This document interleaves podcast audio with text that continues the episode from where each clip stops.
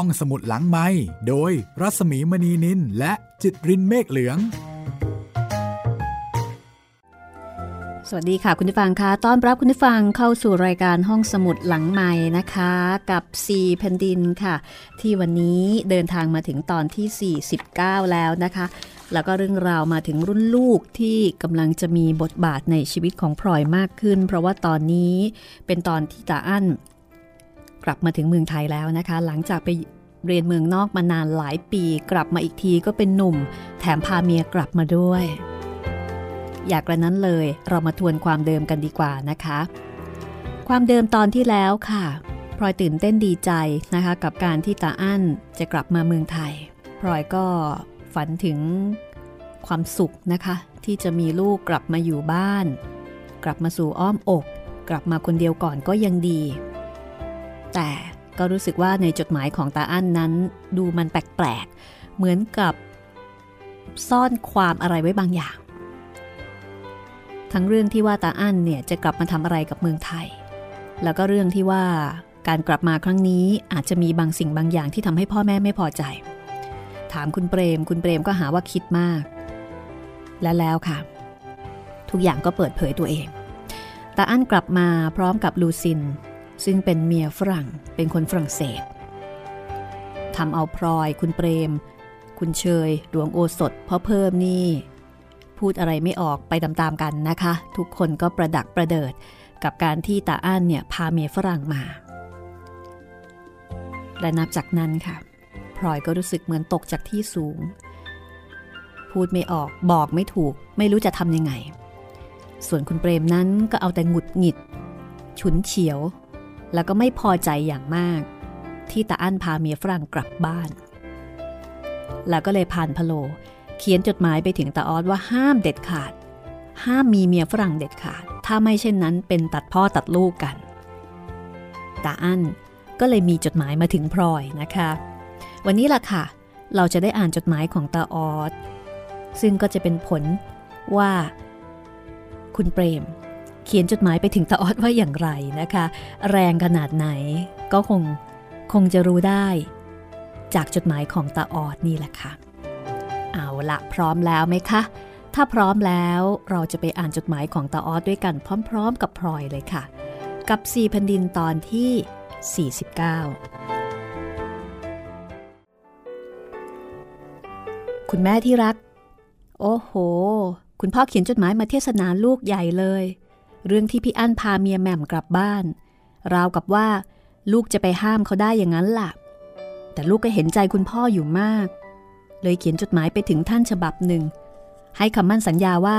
ลูกจะไม่พาแหม่ม หรือว่าพาใครๆกลับบ้านเป็นอันขาด ถ้าอยากจะริมีเมียกับเขาเมื่อไหร่ ก็จะบอกให้ท่านหาให้ ตามแต่ท่านจะเห็นสมควร หวังว่าท่านจะพอใจ เรื่องพี่อั้นที่ลูกไม่ได้บอกมาก่อนนั้น เพราะเจ้าตัวเขาสั่งให้ปิด เขาบอกว่า ถ้าขืนลูกบอกมาทางบ้าน เขาจะเตะลูก ลูกก็เลยไม่บอก เพราะกลัวถูกเตะประการหนึ่ง และเห็นว่าไม่ใช่เรื่องของลูกอีกประการหนึ่ง แต่ความกลัวถูกเตะนั้นเห็นจะมากกว่า แต่เดี๋ยวนี้ไหนๆแม่ก็รู้แล้ว ลูกจะเล่าให้ฟัง พี่อั้นกับลูซินเขาได้เสียกันอย่างลับๆ ตั้งแต่ก่อนที่พี่อั้นจะสอบได้ เขามาแต่งงานกันอย่างเปิดเผยตอนที่พี่อั้นสอบได้แล้ว เมื่อรู้จักกัน ลูซินเขาหากินเป็นช่างตัดเสื้อทำงานอยู่ร้านใหญ่ ๆ ในปารีส บ้านเขาอยู่ใกล้ ๆ กับพี่อั้น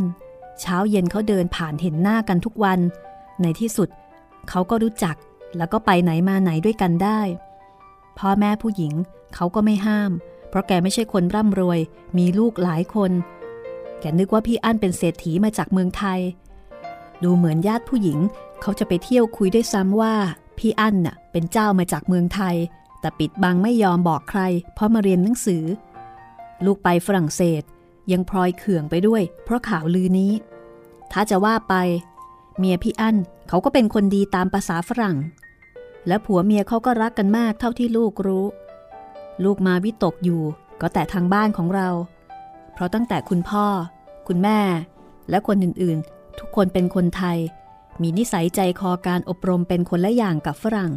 อยู่ดีๆ ก็มีฝรั่งแท้ๆคนหนึ่ง โดดเข้าไปอยู่ด้วยใจกลางครอบครัว ย่อมจะต้องอึดอัดใจเป็นธรรมดา เพราะถึงแม้ว่าจะเป็นคนด้วยกัน แต่ก็เป็นคนคนละชนิดกัน เข้ากันได้ยาก ลูกจึงเห็นใจคุณพ่อท่านมาก และเห็นว่าเป็นหน้าที่ของเมียพี่อั้นเขาจะต้องโอนอ่อนเข้าหาทางเรา ถ้าเขาทำได้ก็ดีไป และลูกก็หวังว่าจะทำได้ เพราะไม่ใช่คนอายุมากนัก คนที่จะทำให้เมียพี่อั้นหันมาเป็นไทย และเข้ากับคนไทยได้ ลูกก็เห็นว่ามีแต่แม่คนเดียวเท่านั้น คุณพ่อท่านก็คงจะไม่มีเวลา ส่วนพี่อั้นเองเขาคงไม่คิดจะทำเพราะว่าลูกดูดูแล้ว พี่อั้นในตอนท้ายนี้เขาออกจะเป็นฝรั่งมากกว่าเมียของเขาซะอีกสำหรับตัวลูกเองแม่ไม่ต้องวิตก เพราะลูก รับรองได้ว่าจะไม่ทำอย่างพี่อั้นแน่นอน กลัวว่าจะทำให้ต้องลำบากหลายคนโดยไม่เข้าเรื่อง ความจริง คนที่เป็นผัวเมียกันนั้น ถึงจะเป็นคนต่างชาติต่างภาษา แต่ถ้าใจรักกันจริงแล้ว ก็คงจะอยู่ด้วยกันได้อย่างเป็นสุข ลูกกลัวแต่อย่างเดียวว่า ผู้หญิงฝรั่งที่เขามารักเรานั้น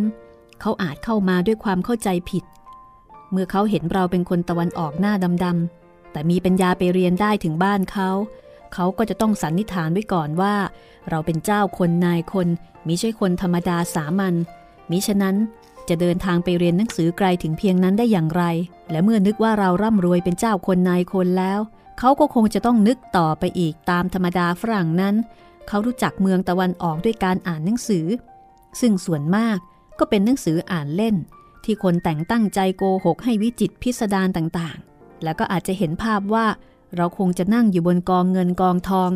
เต็มไปด้วยเพชรนินจินดา และข้าทาสบริวารคอยรับใช้ จะไปไหนมาไหน ก็คงจะขี่ช้างขี่ม้ากันอย่างคลึกครื้น แล้วเขาก็คงจะนึกเอาว่า ถ้าเขาเป็นเมียเรา เขาก็จะได้มาใช้ชีวิตอย่างนั้นในตะวันออก ซึ่งคงจะน่าสนุกสบายกว่าชีวิตที่เขาเคยมาเป็นอันมาก เมื่อผู้หญิงฝรั่งธรรมดามารู้จักคนไทย ก็คงจะมีความคิดอย่างนี้ติดตัวมาด้วย ยิ่งได้มารู้จักคนไทยก็หลงรักได้ง่าย ๆ เพราะผู้หญิงนั้นเหมือนกันทั่วโลก นั่นก็คือชอบให้คนฉอเลาะเอาใจ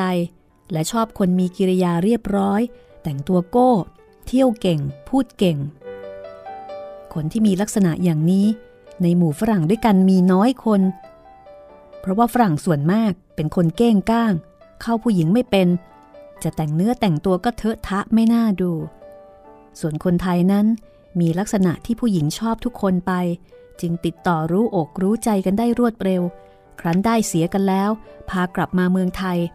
การที่จะเป็นไปอย่างที่สองฝ่ายมิได้คาดไว้ ฝ่ายหญิง ก็จะเห็นว่าเมืองไทยนั้นเล็กนิดเดียวไม่ได้หรูหราอย่างที่เคยฝัน เคยได้ยินผัวบอกว่า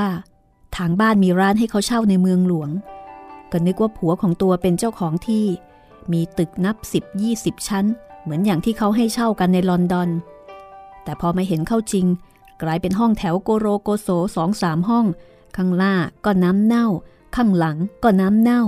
ใจก็คงจะนึกโกรธโกรธว่าถูกต้ม ยิ่งอยู่เมืองไทยนานไป ถูกยุงกัดกลางคืนมแมลงวันตอมกลางวัน แวดล้อมไปด้วยกลิ่นไอต่างๆ เช่นกะปิปลาร้ากระเทียมน้ำปลาซึ่งฝรั่งเห็นว่าเหม็น แถมตามฝาบ้าน ก็มีจิ้งจกตุ๊กแก อันเป็นสัตว์เลื้อยคลาน ที่ฝรั่งเห็นว่าน่าเกลียดน่ากลัวมาไตายยั่วเยี่ยออกเต็มไป ใจนั้นก็คงจะยิ่งนึกว่า ตัวถูกพามาทรมาน และนึกคิดถึงบ้าน คิดถึงเมืองหนาวอากาศหนาวแล้วก็อยากกลับบ้าน ไม่อยากอยู่อีกต่อไป ทางฝ่ายผู้ชายเมื่อได้กันใหม่ ๆ ก็เห็นว่าเมียของตัวสวย นิสัยใจคอตลอดจนกิริยามารยาทก็ดูน่ารักไปหมดเพราะเมื่ออยู่ด้วยกันที่เมืองนอกไม่มีคนอื่นจะให้มาเปรียบเทียบ นอกจากผู้หญิงฝรั่งด้วยกัน ครั้นพอกลับมาถึงเมืองไทย เห็นเมียของตนมานั่งขาวโพลงตัวโตกว่ามนุษย์ธรรมดาในหมู่คนไทยก็คงจะต้องตกใจ ยิ่งมองดูผู้หญิงไทยก็ยิ่งเห็นสวยกว่าน่ารักกว่าเมียของตนไปสิ้น ผิวหนังของคนไทยก็ละเอียดกว่า ไม่เป็นรูไม่หยาบอย่างฝรั่ง จริตกิริยาก็แช่มช้อยน่ารักกว่า ไม่โกงเก้งทูมตาม และผู้หญิงไทยนั้นก็นับถือเลื่อมใสตนมากกว่า เพราะเห็นว่าเป็นนักเรียนนอก ไม่เหมือนกับแม่มที่คอยทักคอยแก้คำพูดภาษาฝรั่ง ที่ตนพูดออกมาไม่ชัด นานเข้าหน่อยก็คงจะชักรำคาญ เบื่อเมียแม่มเหม็นนมเหม็นเนย อยากจะไล่ไปเสียให้พ้นพ้นมื่อเป็นอย่างนี้แล้ว ทั้งสองฝ่ายจะหาความสุขจากไหนมาได้ และถ้ายิ่งมีลูกด้วยกันก็จะยิ่งลำบากไปใหญ่ สรุปความว่า แม่เย็นใจได้เลย ลูกจะไม่พาแม่มกลับมาเป็นลูกสะพ้ยแม่เป็นคนที่สองเด็ดขาด และถ้าหากว่า แม่ยังไม่รีบร้อนที่จะมีลูกสะพ้ยนัก ลูกก็อยากจะขออยู่ตัวคนเดียวไปก่อน และเป็นของแม่แต่คนเดียวไปนานๆ หลงชื่อออสพลอยอ่านจดหมายตาออสแล้วก็อยากจะหัวเราะ แล้วร้องไห้ พร้อม ๆ กันไป ใจหนึ่งนั้นก็ชื่นใจ ที่ตาออสพูดมาได้ตรงกับใจตัวทุกอย่าง อีกใจหนึ่งก็สงสารตาอั้นที่อาจจะต้องประสบเคราะห์กรรมอย่างที่ตาออสเขียนมา พร้อมกันกับจดหมายถึงพลอยนะคะตาออสก็มีจดหมายจ่าหน้าซองถึงคุณเปรมอีกฉบับหนึ่งพลอยก็เก็บเอาไว้ให้คุณเปเอ่อเอาไว้ให้คุณเปรมเนี่ยเปิดอ่านเอาเอง ตกบ่าย คุณเปรมกลับจากงาน เปิดจดหมายตาออสออกอ่าน ก็ดีใจ หัวเราะลั่น ยื่นจดหมายให้พลอยดู แล้วก็ร้องว่าแม่ออสเขาพูดตรงกับใจฉันเสียจริงทีเดียว ไม่เสียทีที่เกิดมาเป็นลูกพ่อพลอยก็เมินหน้าไปยิ้มเสียทางอื่น นี่เป็นครั้งแรกนะคะ ที่พลอยเคยได้ยินคุณเปรมพูดว่าตาออสดีกว่าตาอั้นแต่จดหมายจากตาออสฉบับนั้น ดูเหมือนจะทำให้คุณเปรมมีความหวังมากขึ้นกว่าเก่า มีอารมณ์ดีขึ้นกว่าเก่า ไม่รู้สึกเสียอกเสียใจ หรือว่ารำคาญในการที่ตาอั้นมีเมียแหม่มจนเกินควร และต่อจากนั้น คุณเปรมก็เริ่มพูดจากับตาอั้นและเมียแต่โดยดี แล้วก็เริ่มแสดงความเมตตากรุณาตามสมควร ซึ่งก็ทำให้พลอยโล่งใจขึ้นเป็นอันมาก จากเรื่องเมียแหม่มก็มาถึงเรื่องของการทำงานบ้างนะคะ เพราะว่าเมื่อตาอั้นกลับมาเนี่ยคุณเปรมก็จะต้องจัดการเเรื่อง หน้าที่การงานให้ตาอั้น ปรากฏว่าคุณเปรม ก็พาตาอั้น ไปเที่ยวหาผู้ใหญ่ในราชการนะคะ ผู้ใหญ่ที่คุณเปรมเคารพนับถือ และในที่สุดก็สามารถฝากตาอั้นเข้าทำราชการในกระทรวงยุติธรรม สมกับวิชากฎหมายที่ตาอั้นได้ร่ำเรียนมา ส่วนตาอ้น ที่เป็นนายทหารอยู่ที่อยุธยานั้น ก็ไปมาหาสู่อยู่เป็นนิด ไม่มีวี่แวว ว่าจะกระทำการสิ่งใดเกี่ยวกับชีวิตส่วนตัวลงไปโดยไม่ปรึกษาเหมือนกับตาอั้น คุณเปรมบอกว่าตาออสดีกว่าตาอั้น เป็นครั้งแรกนะคะ ก็ทำให้พลอยเนี่ยคลายความวิตกที่เคยมีอยู่แต่เดิมลงไปได้ไม่น้อย เพราะที่ผ่านมาคุณเปรมแทบไม่เคยเห็นตาออสมีดีอะไรกว่าตาอั้นเลยนะคะ คือตาอั้นทำอะไรเนี่ยก็ดีไปหมด ส่วนตาออสทำอะไรก็ไม่เข้าตาไปหมดนี่เป็นครั้งแรก ระหว่างนั้นค่ะ พลอยก็ได้แต่นั่งคอยให้ตาออสกลับมาอีกคนหนึ่ง จะได้ครบจำนวนลูก ซึ่งก็จะต้องรอไปอีกประมาณปีเศษสิ่งที่ทำให้พลอยเกิดความกังวลใจในขณะนี้ นอกเหนือไปจากเรื่องของตาอั้น ก็คือเรื่องของประภัย ตอนนี้ประภัยกำลังแตกเนื้อสาว พลอยส่งให้ไปอยู่โรงเรียนกินนอนแห่งหนึ่ง แล้วก็รับกลับมาค้างบ้านอาทิตย์ละครั้งพลอยสังเกตว่ากิริยามารยาทของประภัยนั้น ดูจะเป็นสมัยใหม่แล้วก็ฟุ่มเฟือยเกินไป ในสายตาของพลอยนะคะประภัยชอบแสดงกิริยาโก้เก๋ต่างๆ ออกมาให้เห็น จะเดินจะเหินจะลุกจะนั่งก็เป็นไปโดยอิสระขาดความระมัดระวัง ผิดกับการที่พลอยเนี่ยเคยได้รับการอบรมสั่งสอนมาตั้งแต่ยังเด็กๆ คือพลอยนี่ได้รับการสั่งสอนมาอีกแบบหนึ่ง แบบชาววัง การพูดจาของประภัย ประภัยก็เป็นคนที่พูดตรงๆในหลายเรื่อง โดยเฉพาะเรื่องที่เด็กผู้หญิงไม่ควรจะพูด พลอยเคยปรารบขอให้คุณอุ่น ช่วยกวดขัน ดูแลความประพฤติของประภัยอีกแรงหนึ่ง คุณอุ่นก็รับ แต่พลอยก็รู้ว่าไม่มีผลอย่างไร เพราะว่าคุณอุ่นรักประภัยจนหลง หลงแบบคนแก่ที่จะต้องมีอะไร หรือว่าใครเอาไว้รักไว้ตามใจ และคุณอุ่นก็อยู่ในฐานะที่ประภัยจะขู่ได้เสียแล้ว เพราะถูกตามใจมาไว้มาก พอตาอั้นพาเมียแหม่มมาไว้ในบ้าน ประภัยก็เข้าสนิทสนมกับพี่สะพ้ยได้ทันที ทุกครั้งที่อยู่บ้าน ประภัยก็จะเข้าไปครุกอยู่กับพี่สะพ้ยในห้อง และเมื่อออกมานอกห้อง ก็มักมีกิริยาอาการของแหม่มติดออกมาด้วยเสมอ ประภัยเริ่มเรียนแบบลูซินนะคะ เรียนไม่ว่าจะเป็นท่าเดิน ท่าพูด ท่าหัวเราะ หรือแม้แต่จะมองดูผู้คนหรือว่าสิ่งอื่น ๆ ประภัยก็เริ่มมีท่าทีเป็นแหม่ม จนพลอยเนี่ยเกือบจะทนไม่ได้ เช่น บางครั้งประภัยเผลอตัวนั่งไขว่ห้างทำให้พลอยต้องดุเอาแรงๆ วันหนึ่งพลอยสังเกตเห็นว่าประภัยมีหน้าตาแปลกไปกว่าแต่ก่อน พอเรียกเข้ามาดูใกล้ๆ เอานิ้วเช็ดที่แก้มที่ปากออกดูพลอยก็รู้ได้ว่าประภัยทาหน้าด้วยสีของพี่สะพ้ยแหม่ม ก็คือด้วยเครื่องสำอางนั่นเองพลอยโกรธมาก ไปล้างหน้าออกให้หมดเดี๋ยวนี้ประภัยพลอยสั่งด้วยความโมโห ในขณะที่ประภัยสะบัดหน้าด้วยความไม่พอใจ แต่ก็ยังนั่งก้มหน้าปล่อยให้น้ำตาร่วงเพาะเพาะแต่ก็ไม่ยอมลุกนะพลอยก็โกรธ ดูสิ ฉันบอกแล้วยังทำไม่ได้ยินอีก เดี๋ยวเถอะประภัย โธ่คุณแม่ก็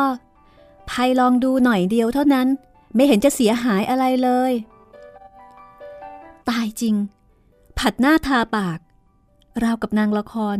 แล้วยังจะมีหน้ามาบอกว่าไม่เสียหายอะไรอีก ก็พี่ลูซินเขาบอกว่า ที่เมืองนอกน่ะ ผู้หญิงเขาก็ทากันทั้งนั้น เดี๋ยวนี้น่ะ แต่ที่นี่เมืองไทยไม่ใช่เมืองนอก ไปล้างหน้าออกเดี๋ยวนี้ทีเดียว ประภัย คือปกติพลอยนี่เป็นคนที่ไม่ค่อยใช้อารมณ์ คราวนี้นี่ดูเหมือนว่าพลอยจะโกรธเอาจริง ๆ ในขณะนั้นตาอั้นกลับจากทำงานตอนบ่าย ลอยบ่นเรื่องนี้ แต่ตาอั้นก็กลับหัวเราะบอกว่า คุณแม่ครับ ประภัยแกเป็นเด็กรุ่นสาวขึ้นมาแล้ว แกก็ต้องอยากสวยอยากงาม ที่เมืองฝรั่งเศสเดี๋ยวนี้ ผู้หญิงเขาก็ทาหน้ากันทั้งนั้นแหละครับ เขาไม่ถือว่าเป็นของเสียหายอะไร คอยดูไปเถิด อีกหน่อยเมืองไทยก็คงจะเป็นไปตาม ไม่มีวันซะละ ใครจะตามก็ตามไปเถอะ ฉันไม่ยอมคนหนึ่งละ่ะ ฉันแก่แล้ว คุณแม่ก็ดีแต่อ้างว่าแก่ คนขนาดคุณแม่ที่เมืองนอก ยังไม่มีใครก็ถือว่าแก่เลย ผู้หญิงฝรั่งนั้น สาวๆเสียอีกเขาไม่ต้องแต่งตัวเท่าไหร่ เพราะถือว่าสวยอยู่แล้ว แต่พออายุมากเข้า เขาก็แต่งตัวมากขึ้นตาม เพราะว่าร่างกายสุดโทมลง ก็ต้องช่วยแต่งให้สวยขึ้นแต่อัน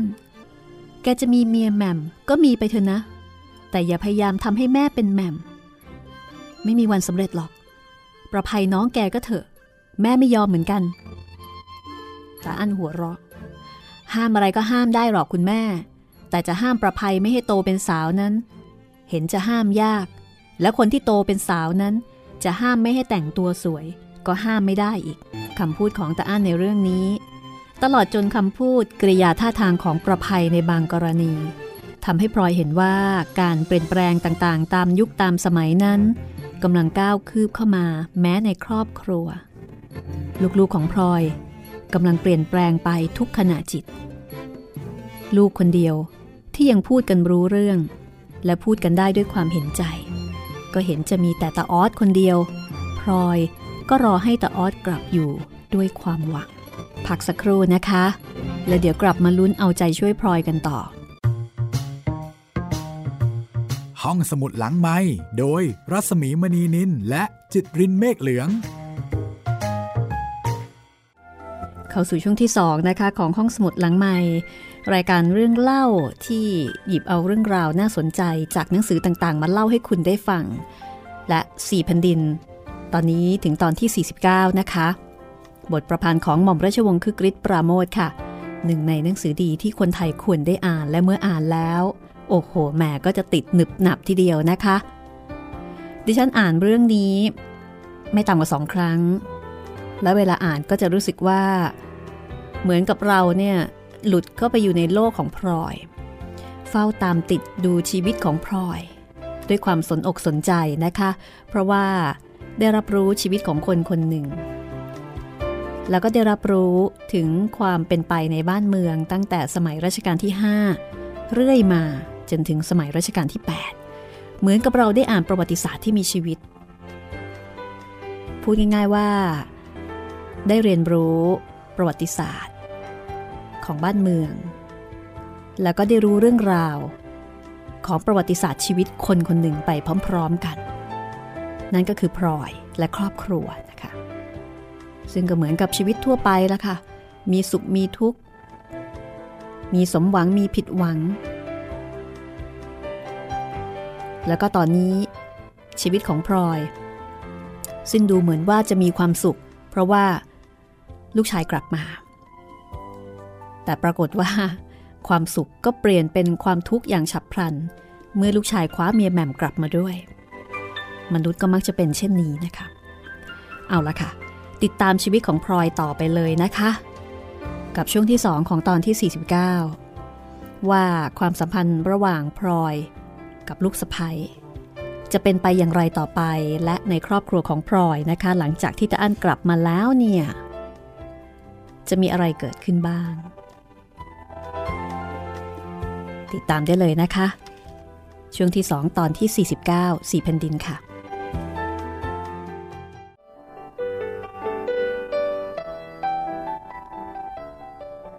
ต่อมาไม่นาน ก็มีข่าวส่งพระคันพระเจ้าลูกเธอ ร้อมด้วยข่าวสถาปนาเจ้าจอมผู้ทรงคันขึ้นเป็นพระนาง คุณเปรม ดูเหมือนจะปิติยินดีในข่าวพระเจ้าลูกเธอเป็นพิเศษ ฉันเห็นพระไทยในหลวงท่านเสียจริง ๆ เสวยราชมาต้องนานแล้ว ยังไม่มีพระเจ้าลูกเธอไว้ทรงรับรัชทายาทพระเจ้าน้องยาเธอแท้ๆก็ที่วงคตไปทีละองค์ แม่พลอยคิดดูสิ เริ่มต้นก็ทูลกระหม่อมพระองค์เล็ก แล้วก็ทูลกระหม่อมเอียด ทูลกระหม่อมฟ้าติว๋ว ที่วงคตไปจนหมด เหลือแต่ทูลกระหม่อมเอียดน้อยพระองค์เดียว ท่านก็ไม่แข็งแรงนัก ประชวนอยู่บ่อยๆ ทูลกระหม่อมเอียดน้อยก็คือ พระบาทสมเด็จพระเจ้าอยู่หัวรัชกาลที่ 7 ในเวลาต่อมานั่นเองนะคะ คุณเปรมบอกว่า ถ้ามีเจ้าฟ้าประสูติเสียแต่เดี๋ยวนี้ เรื่องก็จะแน่นอนขึ้นไม่มีปัญหา กว่าจะสิ้นแผ่นดิน ก็คงจะทรงพระเจริญเป็นหนุ่ม เพราะในหลวงท่านก็คงจะอยู่ในราชสมบัติไปอีกนาน คุณเปรมพูดอย่างมั่นใจแล้วก็เต็มไปด้วยความหวัง หารู้ไม่ว่าความมั่นใจและความหวังของตน จะสลายลงในเวลาอันรวดเร็ว พรอยยังจำได้ว่า วันงานชัตรมงคลต่อมานั่นเอง คุณเปรมแต่งตัวเต็มยศเข้าไปงานในวัง แล้วก็กลับบ้านดึกผิดปกติ พอคุณเปรมกลับมาถึงบ้าน เห็นพลอยนั่งคอยอยู่ก็เล่าให้ฟังบอกว่า วันนี้ในหลวงเสด็จเข้ามาจากวังพญาไทในพิธีฉัตรมงคล เสด็จขึ้นประทับพระที่นั่งจักรพรรดิอยู่ครู่หนึ่ง เกิดโปรดขึ้นมาอย่างไรก็ไม่ทราบ รับสั่งให้บอกมหาดเล็กห้องพระบรรทม และชาวที่ที่วังพญาไทให้ย้ายเข้ามาเดี๋ยวนั้น จะประทับเข้าที่ที่พระที่นั่งจักรพรรดิต่อไปเป็นประจำ ไม่มีกำหนดรู้วังท่านก็มีถมไปทำไมจะไปประทับที่นั่นเล่าคุณเปรม พระที่นั่งจักรพรรดินั่น โบราณออกจะตายไป มีมาแต่สร้างกรุง ไม่เห็นจะน่าสบายตรงไหนเลย ฉันอยู่ในวังยังเห็นว่าน่ากลัวออก ก็นั่นนะสิ พระที่นั่งจักรพรรดิเคยเป็นที่ประทับมาจนถึงรัชกาลที่สามต่อจากนั้นมากี่แผ่นดินก็ไม่เคยเข้าไปประทับที่นั่นอีก คงเข้าเพียงคืนวันเฉลิมพระราชมนเทียนในงานราชาพิเศษเท่านั้น บางที ท่านจะมีพระประสงค์ให้พระเจ้าลูกเธอ ประสูติในวังหลวงกระมัง อืม ถึงกระนั้นก็เถอะแม่พลอย พระที่นั่งอื่นในนั้นก็ยังมีถมไป แต่ฉันได้ยินว่า ท่านรับสั่งว่าท่านจะเข้ามาประทับแบบพระเจ้าแผ่นดินโบราณ เข้าที่ใต้พระมหาเสวตฉัตรในจักรพรรดิเครื่องคราวต่าง เช่นเครื่องราชูปโภค เครื่องทรงพระสำอาง ก็สั่งให้เอาของเก่าออกใช้ทั้งนั้น แปลกแท้ๆทีเดียว ฉันนึกสังหรณ์อย่างไรก็ไม่รู้ ในหลวงท่านไม่ค่อยประทับในวังหลวงกี่มากน้อย ตั้งแต่เสวยราชมาก็เที่ยวประทับที่โน่นที่นี่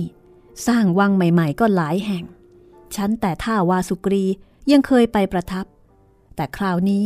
รู้สึกว่าท่านอยากจะกลับเข้าวังหลวงเสียจริง ๆ เหมือนกับคนที่หายไปไหนนานๆ แล้วก็อยากกลับบ้าน ป่านนี้ช้อยคงดีใจหรอก เพราะในวังจะได้คลึกครื้น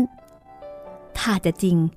ถ้าประทับอยู่ในนั้นนานๆ มีเจ้าฟ้าประสูติในวัง บางทีก็จะกลับไปเหมือนเก่าๆ เมื่อครั้งที่แม่พลอยกับฉัน ยังเป็นหนุ่มเป็นสาวอยู่กระมัง นึกดูเดี๋ยวนี้ก็นานใจหาย แต่ถ้านึกถึงเป็นบางเรื่อง ก็ดูเหมือนวันซืนนี่เอง เรื่องอะไรคุณเปรม ก็ไม่รู้ หลายเรื่อง ตอนฉันไปดักคอยดูตัวแม่พลอย แถวหน้าประตูสีสุดาวงนั้น ฉันยังจำได้ติดหูติดตา เหมือนกับเพิ่งผ่านไปมาแต่เมื่อวานนี้เอง แต่ถ้าคิดไปก็นานหนักหนา คนที่เคยรู้จัก ก็ตายไปแล้วเกือบหมด ลูกเต่าของเราก็เติบโตเป็นหนุ่มเป็นสาวไปหมด ยังมีเหลือที่ไม่เปลี่ยนแปลง ก็แม่พลอยเท่านั้นเอง คุณเปรมก็ช่างพูดออกมาได้ ไม่กระดากปากบ้างเลย ฉันแก่ลงไปต้องเป็นกอง และยังจะมาหาว่าไม่เปลี่ยนแปลง แม่พลอยแก่ก็ไม่ได้แก่ไปคนเดียว ฉันเองก็แก่ลงไปด้วย คนเราที่รักกันอยู่ด้วยกันมาตลอดชีวิต แก่ลงมาด้วยกัน ก็จะต้องเห็นว่า คนที่เรารักนั้นไม่มีอะไรเปลี่ยนแปลง คงอยู่อย่างไรก็อย่างนั้น อย่างที่ฉันมองเห็นแม่พลอยนี่แหละ เพราะฉันมีแต่แม่พลอย จึงไม่วิตกอะไรเท่าไหร่นัก ถึงของอื่นจะเปลี่ยนแปลงไปตามการเวลา แต่แม่พลอยของฉัน ก็ยังคงเหมือนเก่าอยู่เสมอ ยังสาว ยังสวยไม่เปลี่ยนแปลง คุณเปรมพูดพลางหันหลังให้ แล้วก็พูดต่อไปว่า แม่พลอย ช่วยบีบหัวไหล่ตรงนี้ให้ฉันหน่อยเถิด เมื่อตอนบ่าย ฉันไปดูชาวที่เขาจัดพระที่นั่ง เห็นอะไรต่ออะไรวางอยู่ไม่ถูกใจ โดดเข้ายกเอง มันก็ยอกที่หัวไหล่ขวานี่ปราบขึ้นมาเฉยๆ เดี๋ยวนี้ก็ยังไม่หาย พลอยอมยิ้ม ยกมือขึ้นนวดไหล่คุณเปรมด้วยความรักความเอ็นดู ถึงปากคุณเปรมจะพูดจาฉอเลาะหน้าฟัง เหมือนผัวหนุ่มเมียสาว แต่สังขารของคุณเปรมก็ร้องอุทธรว่าคุณเปรมนั่นแก่ลง มิใช่คนหนุ่มอย่างแต่ก่อน หรืออย่างที่คุณเปรมเข้าใจ ต่อมาอีก3-4วัน ลอยก็ได้ทราบข่าวจากคุณเปรมว่า ในหลวงทรงพระประชวร แต่คุณเปรมก็พูดอย่างเห็นเป็นของธรรมดาว่า ไม่หนักหนาอะไรหรอกไม่พลอย พระนาพีเสียนิดหน่อยเท่านั้น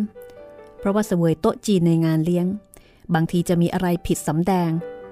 อีกสองสาวันก็คงจะหาย ฉันได้ยินหมอเขากะกันว่า อีกสิบกว่าวันเจ้าฟ้าก็จะประสูติคงจะดีพระไทยได้ฉลองกันใหญ่ เดี๋ยวนี้ก็ได้เตรียมสมโพธิเจ้าฟ้าไว้พร้อมแล้ว แต่ว่าอีกสองสาวันต่อมา พระอาการประชวรก็มิได้ดีขึ้น แต่ยังคงทรงพระประชวรต่อไป และพระอาการกลับสุดลงเรื่อยๆ คราวนี้พลอยสังเกตเห็นคุณเปรมหน้าไหม้ตาเกรียมลงทุกวันทุกวัน แม้แต่ข่าวจากเมืองนอกว่าตาออสเรียนสำเร็จสอบไล่ได้ปริญญา และเริ่มออกเดินทางกลับบ้านในเร็วๆนี้ ข่าวนี้กลับไมิได้ทำให้คุณเปรมดีใจเท่าไหร่นัก เมื่ออ่านจดหมายจากตาออสจบ คุณเปรมได้แต่ถอนใจใหญ่ แล้วก็พูดขึ้นลอยๆว่า ถ้าฉันได้รับข่าวนี้เวลาอื่น ฉันก็คงจะดีใจมากหรอกแม่พลอย แต่ในยามนี้ ฉันรู้สึกเหมือนกับว่าหัวใจมันแห้ง ไม่มีอะไรที่จะมาทำให้รื่นเริงดีใจได้เลย พระอาการในหลวง หน้าวิตกขึ้นทุกวัน เขาว่าเป็นฝีหัวคว่ำในพระนาพี เมื่อวานนี้เอง มหาดเล็กก็พูดว่า มีมดขึ้นพระบางคนเบา ถ้าเป็นจริงก็แปลว่า โรคเบาหวานเข้ามาแทรก เจ้าประคุณเอ้ย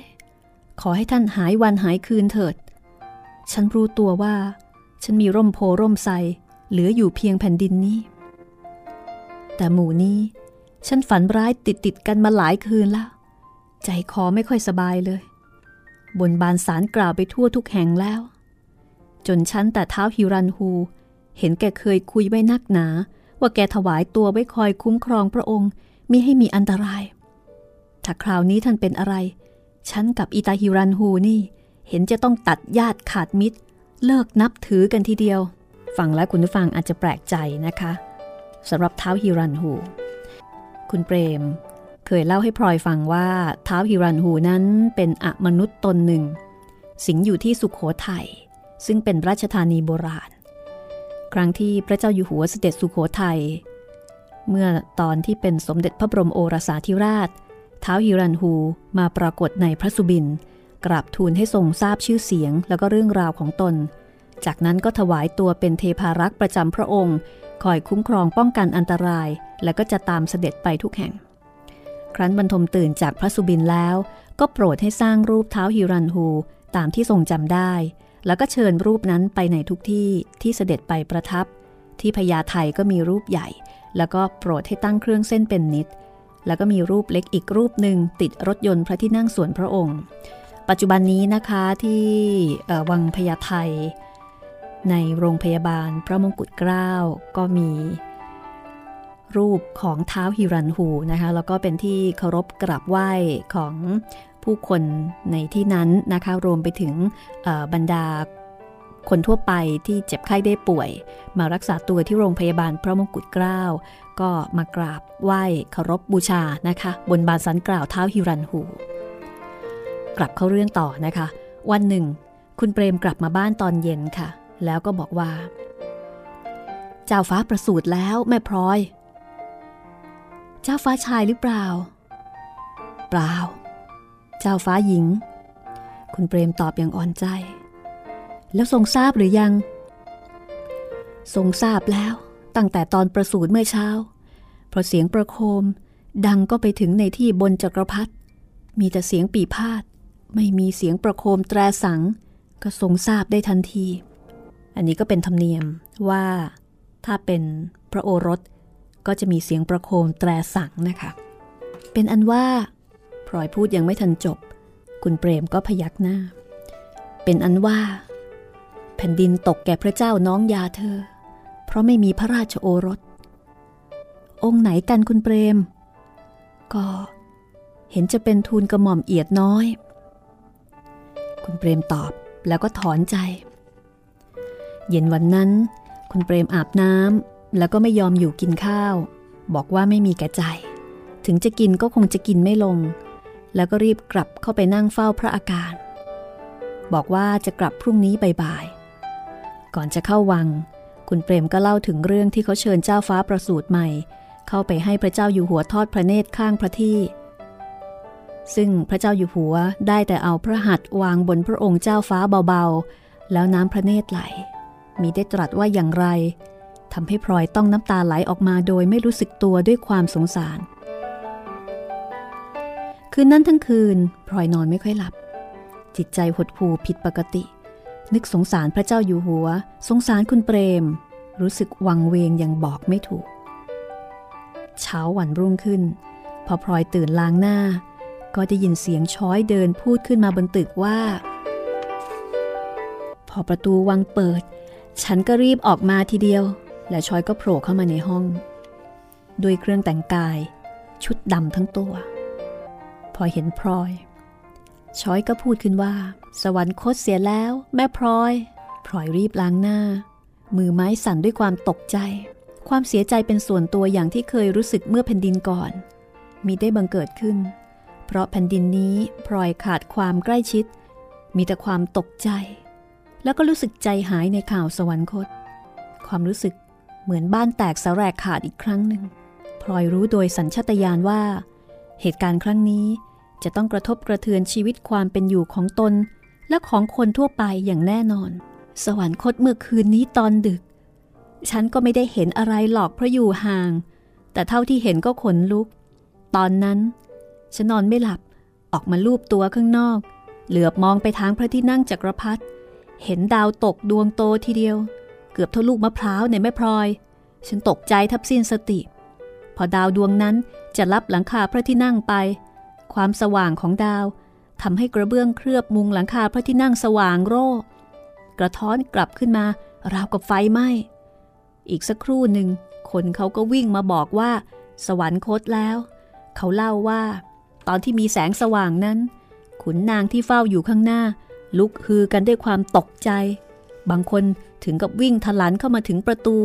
นึกว่าเกิดอะไรขึ้นพลอยนั่งคุยกับช้อยเบาๆอยู่บนตึก รอให้คุณเปรมเนี่ย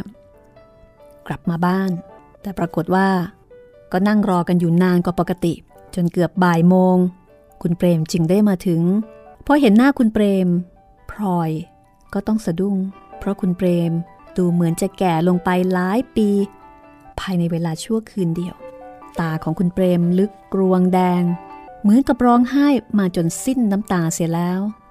ใบหน้าซีดเผือด แก้มตอบเข้าไปจนกระดูกแก้มขึ้นอย่างเห็นได้ชัด คุณเปรมเดินขึ้นบ้านอย่างอ่อนประโหยโรยแรง เห็นพลอยนั่งอยู่กับช้อย ก็ไม่ได้พูดว่าอะไร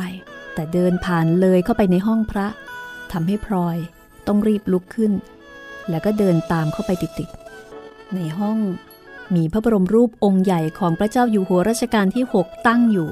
คุณเปรมเดินเข้าไปถึงตรงหน้าพระบรมรูป แล้วก็ค่อยๆ คุกเข่าลงหมอบกราบถวายบังคม แล้วคุณเปรมก็ซบหน้าเป็นลมสิ้นสติอยู่ตรงนั้น จบแผ่นดินที่สองพระบาทสมเด็จพระมงกุฎเกล้าเจ้าอยู่หัว เสด็จสวรรคตเมื่อวันที่ 26 พฤศจิกายนค่ะ ปีพุทธศักราช 2468 ขณะมีพระชนมพรรษาเพียง 46 พรรษา โดยทรงเริ่มประชวรเมื่อวันที่ 11 พฤศจิกายนนะคะ คือไม่นานเลย จากอาการเจ็บปวดภายในพระนาภี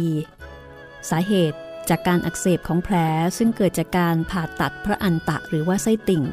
ขณะที่ทรงศึกษาอยู่ในอังกฤษเมื่อ 30 ปีที่แล้ว คือการผ่าตัดครั้งนั้นทำให้เกิดเป็นแผลเรื้อรัง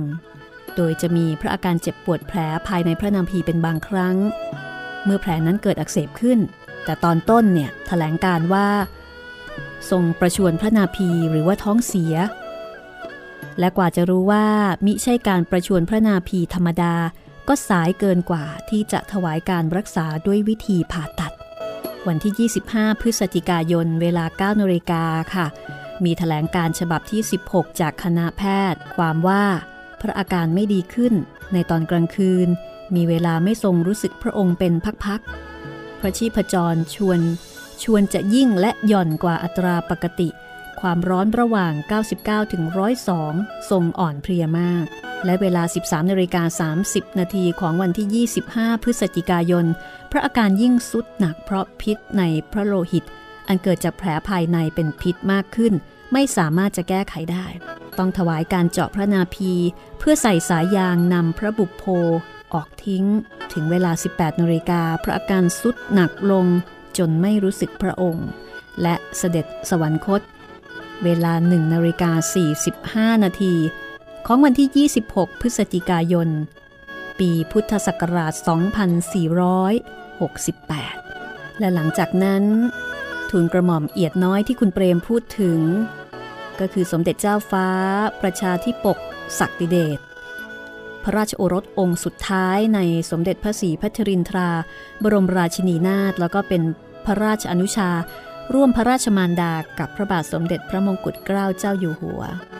ก็ขึ้นครองราชเป็นพระบาทสมเด็จพระปกเกล้าเจ้าอยู่หัวรัชกาลที่ 7 พระเจ้าอยู่หัวรัชกาลที่ 7 แห่งราชจักรีวงศ์ และนั่นก็จะเป็นแผ่นดินที่ 3 ในชีวิตของพลอย ติดตามเรื่องราวของพลอยและเหตุการณ์ต่างๆ ในบ้านเมือง ในแผ่นดินที่ 3 สมัยรัชกาลที่ 7 ต่อไปนะคะ ตอนหน้า4แผ่นดิน วันนี้หมดเวลาแล้วลาไปก่อนค่ะ สวัสดีค่ะ ห้องสมุดหลังไม้โดยรัสมีมณีนินและจิตรินเมฆเหลือง